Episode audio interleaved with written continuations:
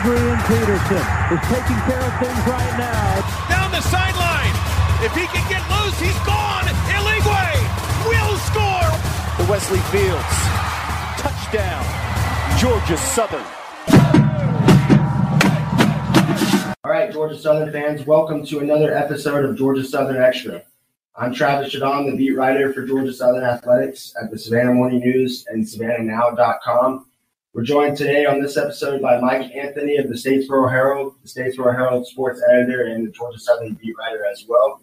Uh, today we'll talk about some big news, kind of, I guess. The JD King eligibility uh, saga is over, and Free King is done, finally resolved with the announcement of JD King's uh, 2019 season being a thing now. Uh, it was granted by the NCAA after nearly six months of us wondering, waiting, and, and some reporting was done as well. So we'll talk about JD King. We'll get you guys all squared away on what it means, what we think um, its ultimate impact will be.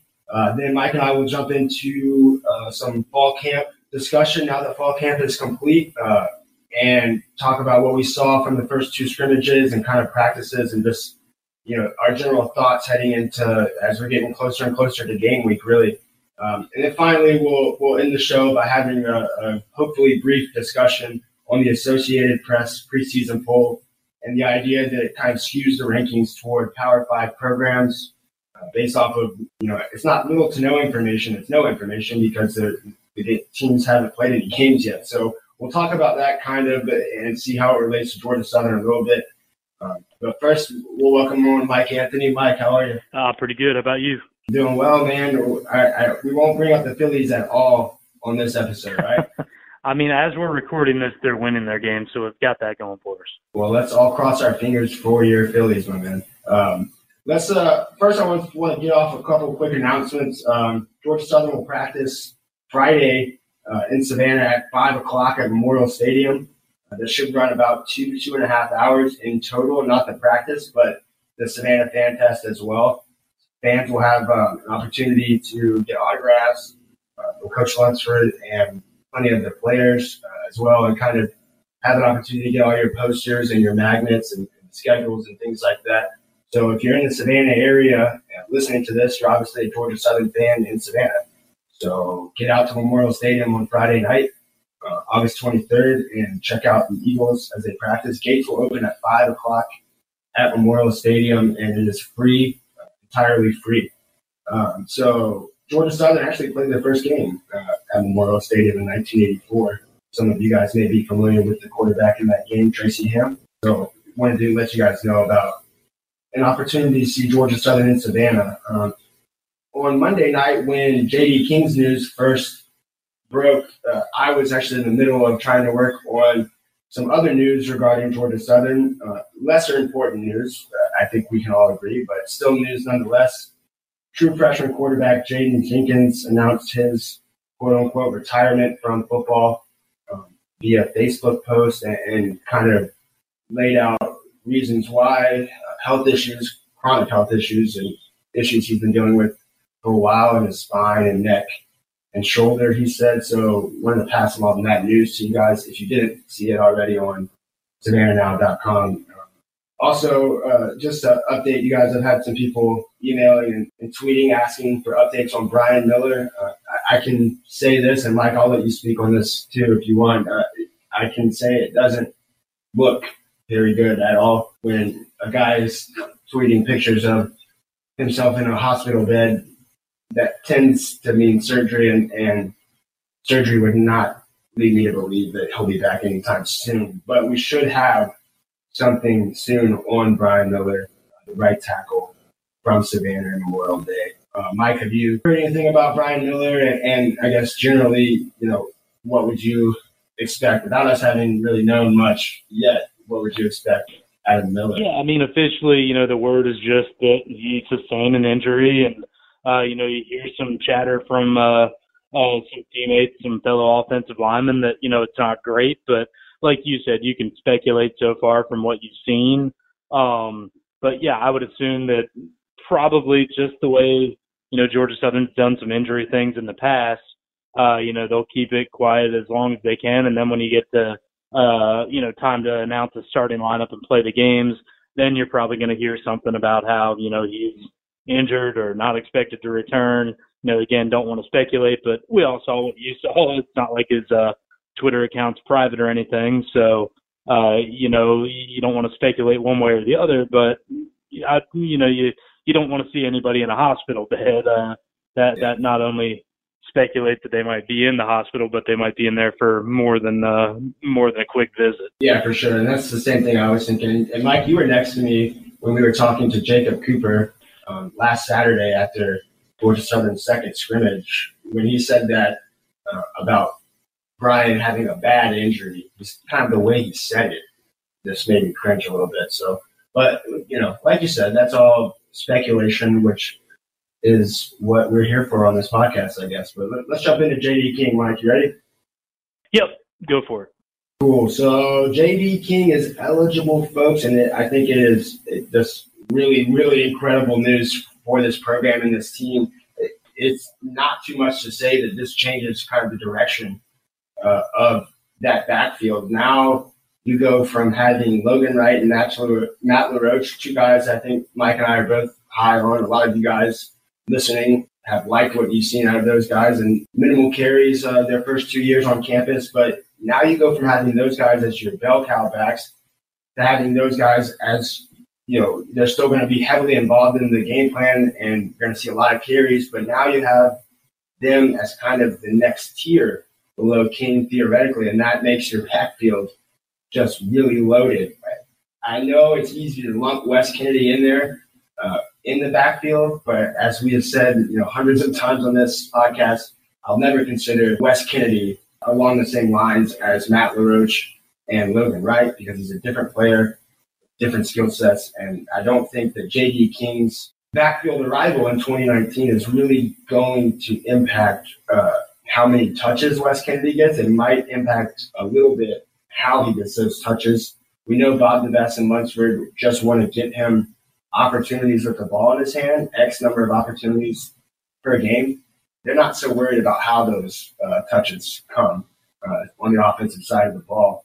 Uh, Mike, when you first heard about JD King's news on Monday night, um, I guess what were your thoughts? And kind of now that you've had uh, about 24 hours to digest it, uh, what are your thoughts on that announcement long term? Well, my thoughts are that any defensive coordinator playing Georgia Southern this year pretty much knows that uh, if they're trailing in the fourth quarter of a game, it's going to turn into a long quarter because now you've got a couple of guys clocking in over 200 pounds and uh, uh, Wright and King, not to mention uh, Cunningham, who's been getting a little bit of love, got himself a feature on the website. They right. seem to be liking how he's coming along, but Georgia Southern's backfield does not look like the Georgia Southern backfields of old, where you have one kind of shorter bowling ball guy. Now you got you know, legitimately taller, bigger guys.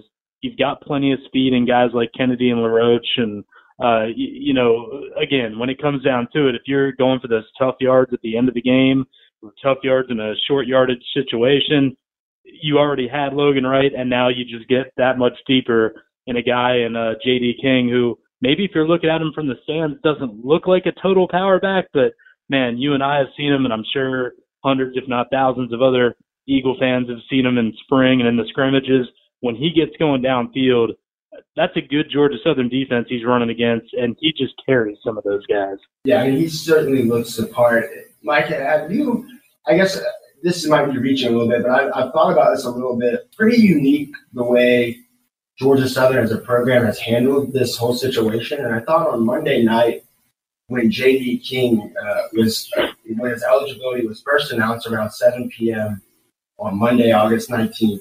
It was announced, uh, and I use air quotes around the word announced. It, it was announced by the program with kind of a, a, you know a cheeky tweet, if you will, that that more news was coming, but he, you know he's eligible. And then you saw a bunch of you know there was a bunch coming out of official accounts from Georgia Southern on Twitter and Facebook, Gator Lifestyle, really really hyping this eligibility thing, which which I think is you know perfectly fine. I guess this is a roundabout way of asking if you ever thought that Georgia Southern, kind of the team mentality, the team first thing, do you ever, did you ever think that they would hype this announcement as much as they did? You know what I mean, Mike? You, of understand what I'm getting at here. Well, I think it's I think it's a two tiered thing. You know, uh, uh, of course, you know everybody knows how much JD can help this team and help them right now, and so it would have been a big letdown if you've got a guy who obviously can help you right now that's forced to sit on the sidelines. But on top of that, he's not a guy who just showed up at the beginning of uh, uh, training camp a couple of weeks ago and he's wowing some people and everybody's on the the hype train. He's a guy who you know, transferred in early. He got here early. He was here for spring, so you know he's part of. They always talk about the brotherhood. They always talk about you know being a family. So he's been grinding with them the whole way, and those guys they support one another. They're in there in the weight room. They're in the training room. They're on the practice field. So I really think that you know not only do they know he can help them, but they also are just appreciative that a guy who's been putting in the work and doing everything and training like he was going to be there on uh, uh, week one, even though there were a lot of speculation out there that it wouldn't be. I think that all those guys, you know, showing up on Twitter, showing their appreciation, they're excited for what he can do to help them. But I think that they're also genuinely excited for him that he put in that work and now he gets to go out and actually do it in games that count. Yeah, Mike, you touched on uh, Andrew Cunningham a few minutes ago. Do you think I mean, if, well, let me tell you what I think. I think guys like Andrew Cunningham and maybe even LaRoche and Wright, you, you're allowed to feel and think two things at one time, you know? So if I'm a guy like Cunningham, it is a little disheartening when you learn the news that JD King is eligible. Now, I don't want that to come off as Andrew Cunningham doesn't want what's best for Georgia Southern. That's not what I'm saying. But it is you are allowed to be like, man, you know, any opportunity I had to kind of be what Logan Wright was last year as, as you know, the third uh, or, or, fourth back, you know, maybe 20, 25 carries across the season. mm-hmm. That tended, I mean, that probably, the percentages of that probably went down uh, when King was eligible. But like I said, you can feel that way and not let it impact anything in your life or anything on the team and, and just keep going about your business. I have a feeling that's what the entire Georgia Southern backfield will do, but I, I, thought that was an interesting thing to think about, Mike, at least. Well, I'll, I'll put it this way. You know, two weeks ago, we were wondering who might be taking snaps in Baton Rouge. Would it be Tomlin? Would it be Frazier? And while, you know, I'm sure that they went to bed some of those nights thinking it might be me there, do you really think, have you seen anything from them that says that they're disheartened that Werts is uh, uh, you know, now eligible again and slated to be starting in that game. No, but here's the difference. So. No, but but it, look, here's the difference. though. Tomlin and Frazier, if we're all honest with ourselves, they were they were not they would not be ready for that moment in time. I mm-hmm. Wright and LaRoche and and I think Cunningham would have been ready to, to take carries. I mean, that's not that's not the same thing as, as running an offense under center. You know, that's not really here nor there. But I just thought it was it was interesting enough um, to bring up and, and, to think about at least.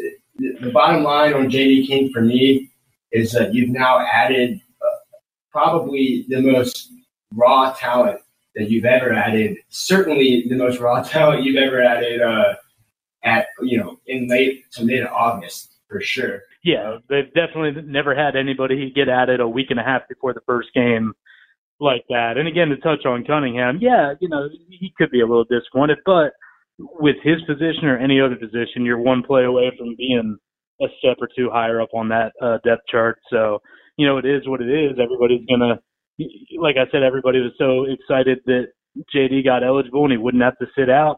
I- I'm sure that everybody, you know, they respect that because of the work he put in.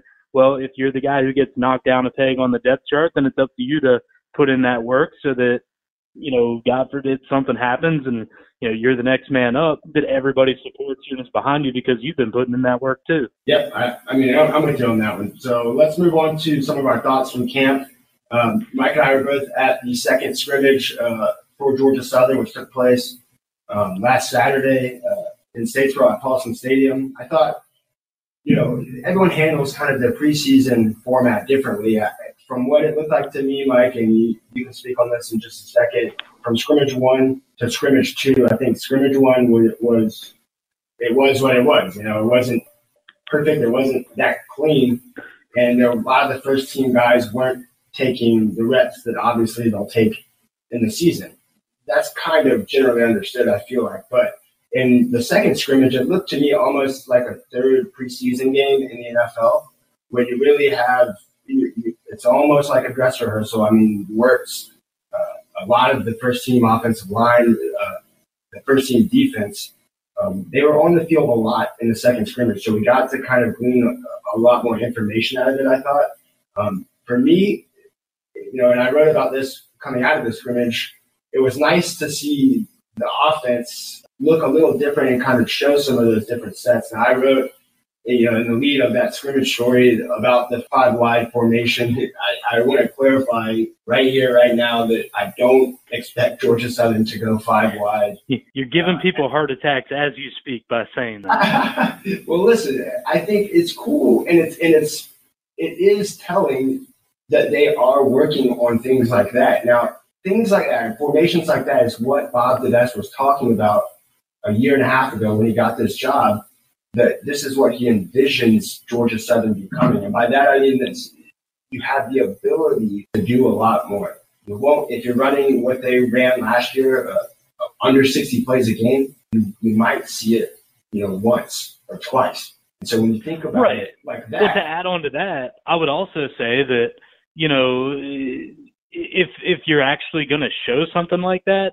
you're right. You might only run it a couple times all year, but to me, especially coming from a veteran coordinator like uh, DeBesse, if they're even showing that even in a practice game and don't have any intention of doing it anytime soon, to me that says that he's at least comfortable enough with what he's seen from the things he does expect to do a lot of that you would even run that out there. You know how coaches can get. They get crazy about every single rep. So if you would waste if you want to yeah. call it wasting it, if you want to waste even one or two reps on something that no one was expecting, that to me is good news because it means that you're pretty confident in what you've seen out of the things that you're going to be doing a lot of.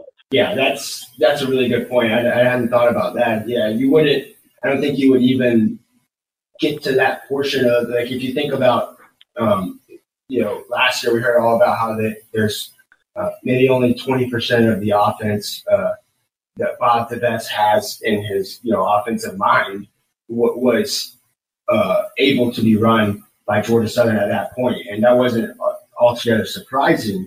And, and you think about it in the, like a long timeline, you know, a long horizontal timeline, if now they're that far up where you're inserting a couple of formations that are that are five wide esque, in other words, like really different looking than what you're used to, you've come a long way down that line. I feel like, and, and that can only be good for Georgia Southern. And I'll also add off of, you know, us talking about JD King's eligibility that regardless of who it takes reps away from or adds reps to, you talked about, you know, Wesley Kennedy and how you didn't exactly uh, portray him as a running back the same as a Logan Wright or a LaRoche or a, a King. But I, I think that that helps in that it makes him more dynamic. And I don't know exactly how deep DeBesse's playbook goes, but when you've got a guy like that who everybody's got to account for, well, to me, the addition of King, uh, being able to have two, three, four dependable running backs that don't have to be Wesley Kennedy as it was at times last year,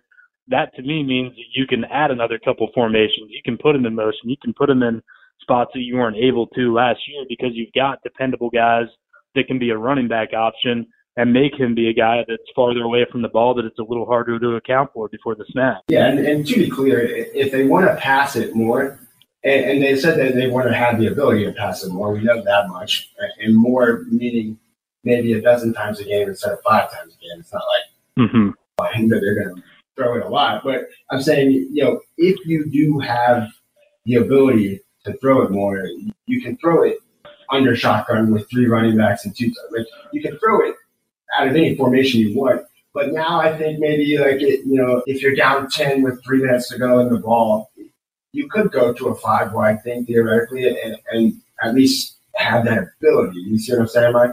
Right. Yeah, it, it definitely helps to have that option of not having to confuse people out of the backfield and just have guys yeah. who can line up and go downfield and be able to try to get open and get downfield uh, a lot faster. Yeah, they certainly have the talent in the receiving room to warrant, uh, you know, thinking about the passing game at least. Uh, so that's kind of one part of you know the formatting of the offense, if you will one thing that I thought about a lot last year, and I, I still don't know that it's a good thing, a bad thing, or a relevant thing, but it is a thing, is that Georgia Southern doesn't run a lot of plays at all. Uh, when I say that, I mean that there is no one in the country last year that ran fewer plays uh, again. Now they still were just fine on offense. I guess, Mike, for you, big picture, not just at Georgia Southern, does it matter to you uh, how many plays a team runs per game? You know, as far as their tempo, how quickly they're they're snapping it. Um, does that kind of stuff matter to you as long as the ball's moving forward? Well, you just said it. If the ball's moving forward, if you're getting points on the board, then you know a, lot of people are going to be content to let you go at your own pace. I will say that I think that year one and yet another new system. Some of these guys were on their third offensive system in as many years, I kind of get why it was slowed down even later in the year. There's just a lot to to unpack from one offense and repack in another.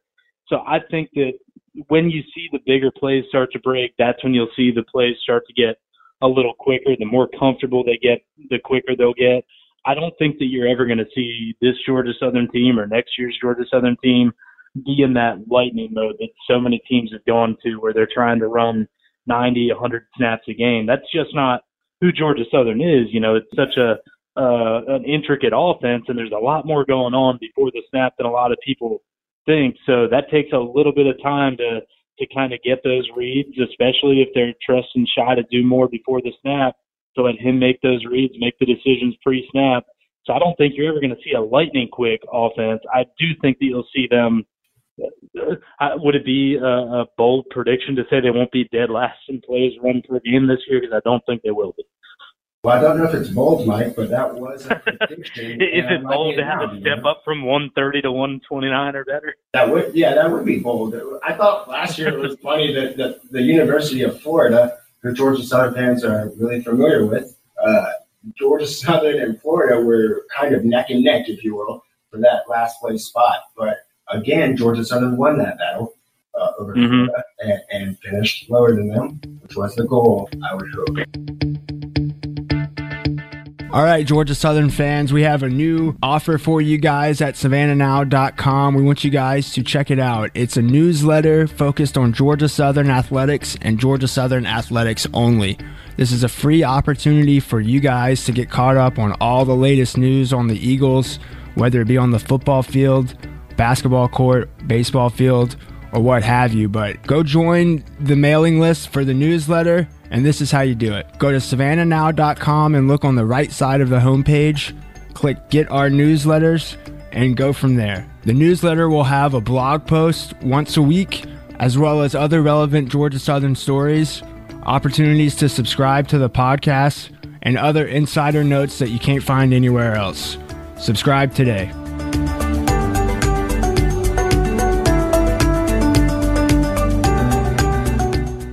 That's one part of tempo, Mike. I think plays per game is, is one part of tempo. Another part of tempo is what you touched on uh, just a few moments ago in Shai Werts having more uh, leeway at the line and kind of having more responsibility.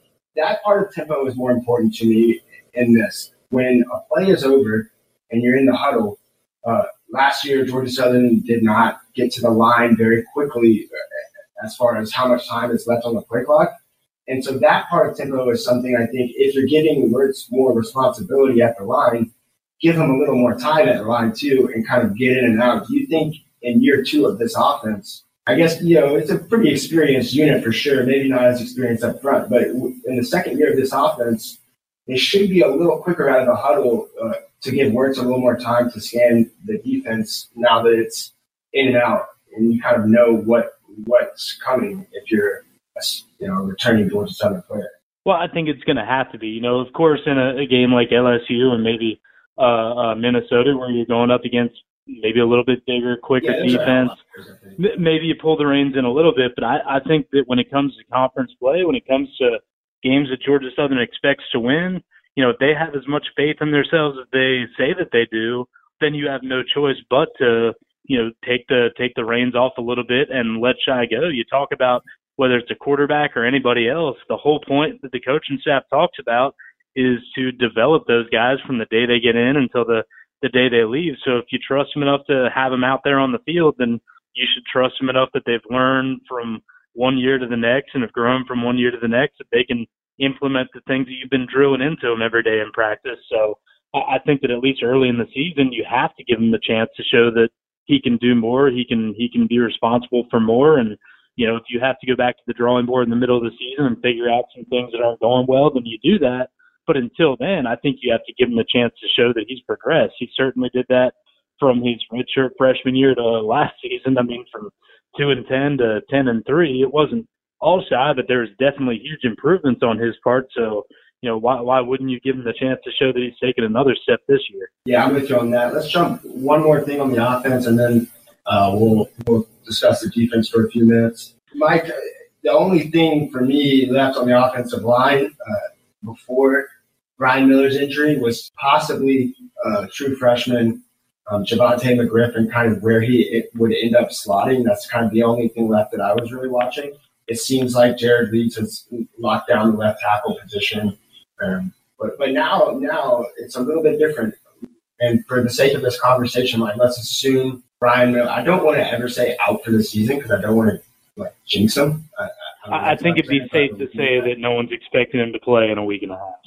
Okay, for sure. So let's let's assume that this offensive line conversation is without Brian Miller, no matter what length of time. Okay, so I think now I'm looking at right tackle, obviously, and more importantly is more importantly than who's playing there, it's where that person is coming from and where what that what spot they're vacating to move over or to move to right tackle, either up the depth chart or over from a different position. Right now, it mm-hmm. seems like Drew Wilson um, and, and, since Drew Wilson played uh, before I began covering this team, I, I, have known very little about Drew Wilson. I, he didn't play last year. I, am guessing and assuming that that was injury. What do you know about Drew Wilson, Mike? And, and for you, do you think that he's the front runner at, at right tackle now? Well, he definitely has a chance. Um, you know, he was in a tough spot. He started early on. He he looked like he was going to be uh, uh, an entrenched part of the line for years, and then last year he had a freak uh, uh, eye injury. I don't want to get into too many details, but it definitely took him out for the year. Was, was he right tackle when he played? Uh, yeah, he had shifted around a little bit, but he had played some right tackle, okay. and uh, you know he's definitely an option there. Um, you know, I think really what it comes down to is the the benefit that Georgia Southern has because uh, they play, you know, a little bit smaller line, a little bit more versatile line in an option running offense. It means that all of the linemen are probably a little bit better suited to shift around. However, the other side of that coin is because that line has to work so well as a unit, it's a lot better off when you've got a set five guys at a set five positions and you're not having to move pieces around. So I really think that the race is on here in the next week and a half to to set up if not a definite guy that's going to play uh, the entire game at right tackle, you know, to at least have just two guys and, and know that you can count on those two guys there, barring any more injuries. You really just want to keep that line as intact as possible and not be shuffling guys around because at the end of the day, they've all got to, on most plays, move as one unit and really, really work together. So you don't want one guy bouncing from left to right, and from inside to outside uh, from game to game. Philosophically, a lot of the Georgia Southern crucial running plays, and by crucial I mean kind of the sta- the staples and, and, the thing that you you're hoping to get three, four, five yards per carry. On a lot of those plays came off right tackle last year. I, am wondering, do you kind of adjust uh, your your tendencies there without Brian Miller? Or, you know, if me or you were at right tackle, do they still kind of just be who they are? I've heard next man up about a billion times. Um, and, you know, I get the sentiment, but, you know, let's be real. Next man up is fine as well, but the next man up might not be what the, the, the first man out was. You know what I mean? So I, I guess I wonder if they're going to adjust direction of kind of those staples and kind of who they'll run behind I guess Jacob Cooper would be another guy that you could really focus on, but him playing center doesn't lend itself a lot to just running directly behind him. Yeah, and uh, you definitely make a good point. Uh, you know, everybody knows who their best linemen are, and you don't want them to go down because more often than not, you can run behind them better than anyone else. But I, I guess again, going back to Georgia Southern and the unique offense they run, if there's any offense suited to adjust to not being able to depend on one side or one gap to run into, it would probably be an option offense that utilizes a lot of motion. You can use that motion and misdirection to kind of catch defenses leaning. So I would think that, uh, you know, maybe, who knows, maybe they just motion better, they read better to that right side uh, last year, and that was a reason why runs off right tackle went better. Not taking anything away from Ryan Miller, I'm not an offensive coordinator. I don't know what the reason was, but I, I'm just saying that I think that, uh, especially with an experienced offensive coordinator and his system is the best, he's probably a little bit better suited to uh, to adjust to having a starting right tackle go down two weeks before the season starts than say you know a, a, a pro set I formation team that just power runs ISOs inside the tackles. Yeah, I'm with you, Mike. So on the defensive side of the ball, we're starting to kind of you know see what it was going to be. I think obviously there were you know less question marks on the front line across the starting eleven on the defense, but you know we've touched on it. You know, kind of all off season, the, the safety position, and for me, the second scrimmage, uh, you know, it didn't give me a lot of definitive answers, but it, it kind of started to shape what I think it'll look like. It looks like, and, and again, this is you know still 10, 11 days out. It does look like it'll probably be to start Darrell Baker um, and, and uh, Kenderick Duncan Jr. So, Mike, if that were the case, I guess you know how comfortable would you be having those two guys as your go-to safeties? And do you think, you know, I, I guess at any point during the year, I'm not sure that it'll ever be what Freeman and Moon were. That, if Freeman and Moon were healthy, those were going to be the safeties for you know all 75 plays of, uh, of the defensive game, uh, and you know unless something went wrong. This year, I'm not sure that it will ever be just two guys back there for you know 99% of the plays. I think it will be kind of a, a grouping of three. Maybe you can include Donald Rutledge in that, and and, and then um, there are multiple freshmen uh, on the back end that they like. I don't know if the first three weeks lend you to uh, kind of using those guys and, and roles like that, but I guess for you, Mike, the safety spot, how do you see it shaking up now that we're now that we're 10, 11 days out? Well, well, the one thing that you know is that they're going to get tested because everybody knows what's on the outside of the Georgia Southern defense, and yeah, you know LSU fans, I'm sure that they think that uh, their receivers can just beat anybody, no matter who it is that lines up the corner. But I think the Georgia Southern fans are just as confident that uh, uh, that Brinson and uh, Vildor can can shut down or at least slow down anybody. So, and I think that other coaches respect that too. So you're going to get tested up the middle. You saw it last year. There were a couple games, especially Troy and uh, UL Monroe, where Georgia Southern's weak spot was deep over the middle. And you know, you said it came with two experienced safeties, but they were both dealing with some injuries at times. And the silver lining of that, even though it might have hurt them bad in those two games, is that it did give some more experience to guys like Darrell Baker and to uh, Kenderick Duncan. So really, if you're looking at two guys with as much experience as Freeman and Moon had moving out of the program in the same year, it, it's really pretty lucky that you've got two other guys in Baker and Duncan with as much experience as they have coming in. Not to say, as you said, that they'll be at the same level, but I really think that uh, they're probably going to be as well suited for their first game for two guys starting in both the safety spots for the first time, or at least going into the season as starters for the first time as you could hope for. Baker's definitely made some plays, and Duncan at times last year, especially when the injuries cropped up, he really showed the ability to. You know, he had some all conference level games. Uh, you know, it's a matter to see if he can keep that up as a starter, but I, I just really think that if those guys come into their own, you know, it'll help if they get the help that they expect to get from the corners and have a little bit of pressure taken off of them in the pass game. But it, you know, if they can settle in, I really think they can be, if not on the same level as uh, Moon and Freeman, they can definitely be a quality pair of safeties. Not to bring up old wounds, but I, I do think last year at ULM, Georgia Southern loses that game no matter what. Uh, Lunsford has said it a, a bunch of times. They they weren't ready to play with that kind of a target on their back. So I don't want to pretend like it was just the safeties that kind of cost them that game. Uh, it was their lack of being able to tackle. Uh, it was you know, Werts. From what I can recall, that was the only bad game Shai Werts had last season. Um, and then the next week at uh, versus Troy, Troy played really, really, really well that game, and Troy was a really good football team last year. So I don't think that either was something that was too, uh, you know, sh- embarrassing or shocking or damning, uh, you know, to last year's team. But you know, to close out uh, for my camp thoughts, Mike, I, I think it's clear uh, that this team is a better team than last year's team in the sense that there is more talent, more or less everywhere.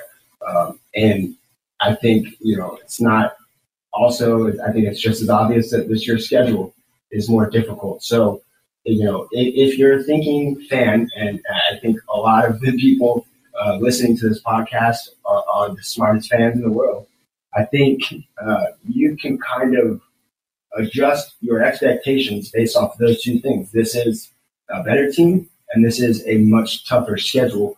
So, you know, win totals and, and things like that, I think need to be adjusted, but you can still have a better year, uh, a more successful year, um, without necessarily winning more games this season. Uh, Mike, does that make sense for you?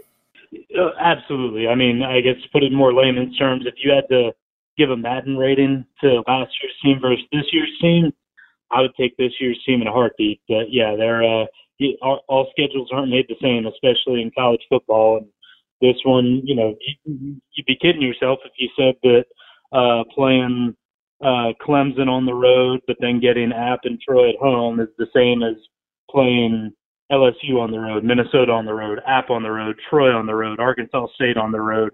That's a little bit different monster. Mike, if you were if you were rated by Madden, what do you think your highest attribute points would be? Um, do they have um water delivery ability? Water I'm a good towel boy. I could be a good yes, water boy. Okay. I would say awareness. I'm usually pretty aware of my athletic shortcomings. I'm very aware of them. There you go, Mikey memory. And if they had a memory rating, you know that's a 99 at least. That's right. All right, let's uh let's jump to one last thing here. I wanted to touch on this. Um, and this isn't necessarily Georgia Southern centric, but it does relate to them in a way. The AP poll was released, and, and um, I'm going to run down all 25 teams real quick. Nah, just, oh, kidding, guys. I, just kidding, guys. I wouldn't do that to you. But you guys either have seen the poll, um, or you, if you haven't seen the poll, just think about who you think would be in the top 15, and it's probably those exact 15 teams. I mean, it, it is a very, very uh, blue blood poll. It always is. Um, and, and this is the preseason AP poll now. We're talking about not after week five or any point in the season, but it, it is a preseason poll that is very blue blooded. And, you know, I, I would think that if you are an AP voter in the preseason, you, you do it to avoid, you know, making a mistake, to avoid looking bad or, or feeling, you know, guilty, I guess, for for taking a chance and throwing App State at number 23 or, or something like that. You know what I mean, Mike? So if you're putting, you know, I think the, poll gets it largely right, but a lot of the conversation that I've seen since its release has been revolve, revolving around um, the idea that group of five teams, um, and, and in a way, lower power five teams, and I say lower, I mean lower in terms of their status and kind of you know their historical standing. Uh, I think you don't see a lot of those teams in the poll, and a lot of people um, believe, and I don't think I feel one way or the other. A lot of people believe that that puts group of five teams at a disadvantage if they don't start uh, at you know ten, and instead they or I mean if they don't start at like twenty five, and instead they start in the also receiving votes category it, it, if you start there, it's harder to work your way up in the minds and sympathies of people. So now we know that it's not the BCS anymore. It's not based on computers or, or the rankings um, from where you from where you start or where you finish or where you're at. It, it's all a playoff committee. But if there is something I think to, to the thought that if you start at 10, um, you know, I think say Boise State, if they started at ten um, and they and they trip up halfway through the year, you still in the back of your mind, if you're a voter and if you're responsible for placing teams in bowl games and, and in the college football playoff, you still in the back of your mind look at that team as a preseason top 10 football team. And that might, whether you like it or not, affect the way you view the team and the way you ultimately vote on the team. You, uh, I think, Mike, are a little more passionate about this and, and you, you know a little bit more about the kind of ins and outs of this than I would. I guess I'll give you the floor and let you kind of speak on the AP poll and its impact on postseason and ultimately season results um, for a group of five teams. Well, as far as the preseason poll goes, I really don't think it has. I know the G5 teams complain, but I don't think it has as much of an overall effect on them. And that's mostly because uh, even with the new playoff system, the NCAA has made it abundantly clear that none of them are ever getting into that playoff, at least not until it goes up to maybe eight, which is where I think it should be, but that's beside the point. I mean, you've got UCF going undefeated, didn't get into the playoffs. Western Michigan goes undefeated. They didn't get into the playoffs. So it really doesn't matter whether they start at 15 or start unranked. They, the voters made it pretty clear that they weren't getting in no matter what. Uh, as far as the preseason poll goes, I, I think it matters more too, exactly as you said, not the, maybe not the blue bloods, but the, the middle of the pack, the, the teams who are traditionally good schools in P5 conferences, but are maybe picked to be third or fourth in that conference in the beginning of the year maybe they get hurt a little bit by being ranked in the 20s while someone you know in their conference or in a rival conference who's supposed to be maybe second place is like eighth or ninth. And then they outperform that team but they just can't make up the ground. So i, I really think that if anybody gets hurt it's those teams. It's the p5 teams that are supposed to have a good year and end up having a great year. Now uh, you can make a point or I can go into my bigger diatribe here. No, no, keep going, man. I want to hear the diatribe. Okay, the diatribe is that I think where the G5 teams really get hurt is that as the season goes on in the Associated Press poll, if you're a Power 5 team, especially in the last few years, it's just really, really, really hard for you to ever get devalued once you get valued every week in the middle of the week when you see uh, Big Ten and ACC and SEC and Pac-12 play start up, and you have a team that's at number five and they get knocked off by an unranked team in their conference, what happens? They drop, but not a ton. They drop to maybe 11, maybe 12, and all of a sudden that team that beat them is now ranked. And if they win again the next week, they're a top 20 team. And, and it's just really hard for them to lose or lose spots in the rankings and really easy for them to regain spots if they just win the next week. Whereas, and I know I'm going to hear the strength of schedule argument, but strength of schedule be damned. You know, a G5 team that just keeps on winning no matter who it's against, impressive or not, they just don't get the credit for winning. And God forbid if they scrape their way into the top 25 and had a close win or any sort of loss, they'd just be off the cliff forever. Yeah, I mean that's fair. I, I get like I think more than fair, Mike. That is uh, factual. There, there's results and, and numbers to, to, back that up. And there are. And there are it's, it's not. Yeah, it's not that I'm arguing. You know, the one Sun Belt team that was ranked last year in App State. I'm not saying that App State had Alabama and Georgia and LSU on the schedule. What I am saying is that they won a bunch, and then when Georgia Southern beat them, and I'm glad for it. I'm glad that they weren't ranked again but you know they never they never had a chance of ever being ranked again. They could have won out. They I think they did win out, didn't they? Maybe they lost one more. But no, no, they won out and they, they weren't ranked at the end of the year. They won a bowl game decisively. They won the they won the conference championship and they weren't even all that close to being in the final top 25. Whereas if you're let's say I don't know, you're an SEC guy. Who's supposed to be like the fourth best team in the SEC? So uh, yeah, so I always think about in terms of that. Like I always think about who who is the uh, you know third, fourth best team in the SEC West. The SEC East, I, I, am not going to consider. I Again, this year they it'll be better, but um, until someone decides. Say, say Texas A&M. They they've come out of nowhere before. Right. And they're a good team this year. People expect them to be pretty good this year, but nowhere near as good as Alabama and LSU. But if they start out five and 0, 6 and 0, you know they're going to be top 10. And if they lose, they'll be 15. If they win the next week, they'll be 12. And if they win the next week, they'll be 10 again. It's just way too hard for the P5 teams to lose their status and way too easy for everybody else to drop it.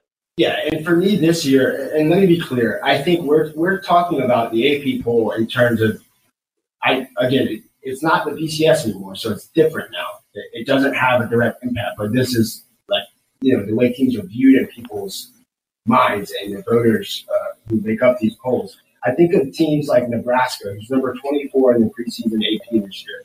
Um, Nebraska qualifies certainly as a blue blood program. This is a Mhm. four and eight team last season. So since they went four and eight, now they have been rewarded. No games since going four and eight. They've been rewarded with a number 24 ranking. Exactly. I have no doubt they could be that good, but they have no reason to be ranked that high. But on a neutral field, if you take a healthy App State, and I'm using App State because you know, but as we noted, Well, no, that's a that's a good yeah, that's a good comparison. That's a bowl winning conference championship team. They went what eleven and two last year. Yeah. Haven't lost a bunch of anything other than a coaching staff. So why do they not get the benefit of the doubt of bringing all those guys back? Why shouldn't they be ranked up? right. So Nebraska receives 154 votes uh, to rank them at number 24. On the other hand, App State received five, and so Yep. that difference there. Uh, if you lined up on a neutral field, App State and Nebraska, would you know think in your mind what you would put the spread at? I, I don't know that the spread would be proportional to the difference between 154 votes and five votes. So something I agree. is wrong there. And I'll, I guess I'll leave it there, Mike, unless you want to touch on it anymore. What's that? No, no. I think I think that was a good case. I, you, you put it right. There's, of course, there's some benefit of doubt given to traditionally good teams, but Nebraska, it doesn't matter how good they were under Tom Osborne. They weren't a good team last year. Were they getting better? Yes. Did they get so much better that you should rank them in the top 25? Probably not. Did App State do well enough last year and brings enough back that they should deserve some consideration? As much as I hate to say it, yes. Yeah, I'm with you. We'll leave it right there. And um, so if you're an App State fan uh, listening to this on accident, uh, on, yeah, save it, save it, put it in your archives. It might be the last time I speak well of you, at least for the next few months. But yeah, no, they're a real good team. They're the team to beat in the Sun Belt. For sure. All right, let's um, let's wrap it up, Mike. You, want to let everyone know how to follow you and where to find your stuff? Yep, uh, you can find us uh, in print on in the Statesboro Herald. Uh, you can look us up on statesboroherald.com. Uh, we've got videos we run out, the Eagles Nest especially, that covers all your Georgia Southern football. Uh, that runs on our website at georgiasouthern.com, or I'm sorry, uh, uh, statesboroherald.com.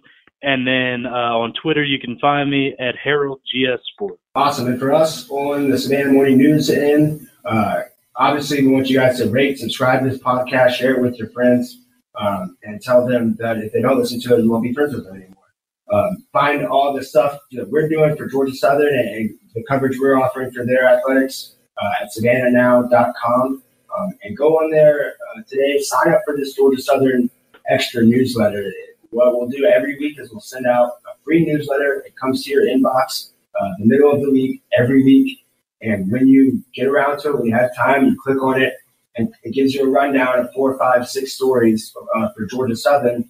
And that way, before you click on it, before you subscribe, before you do any of that, you can look at it and see, you know, what it's all about and see it, for you if it's worth it. So I think the Georgia Southern Extra newsletter is something you guys should all be uh, subscribing to this year. Uh, you can do that by visiting savannahnow.com and then find me on Twitter at Jaudon Sports SN. All right, guys, we appreciate you listening to this episode. We'll be back next week to start previewing LSU and get you guys ready for the season. Not long now, guys.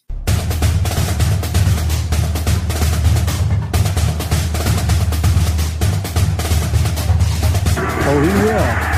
Adrian Peterson is taking care of things right now. Down the sideline. If he can get loose, he's gone. Illigwe will score. To Wesley Fields. Touchdown. Georgia Southern.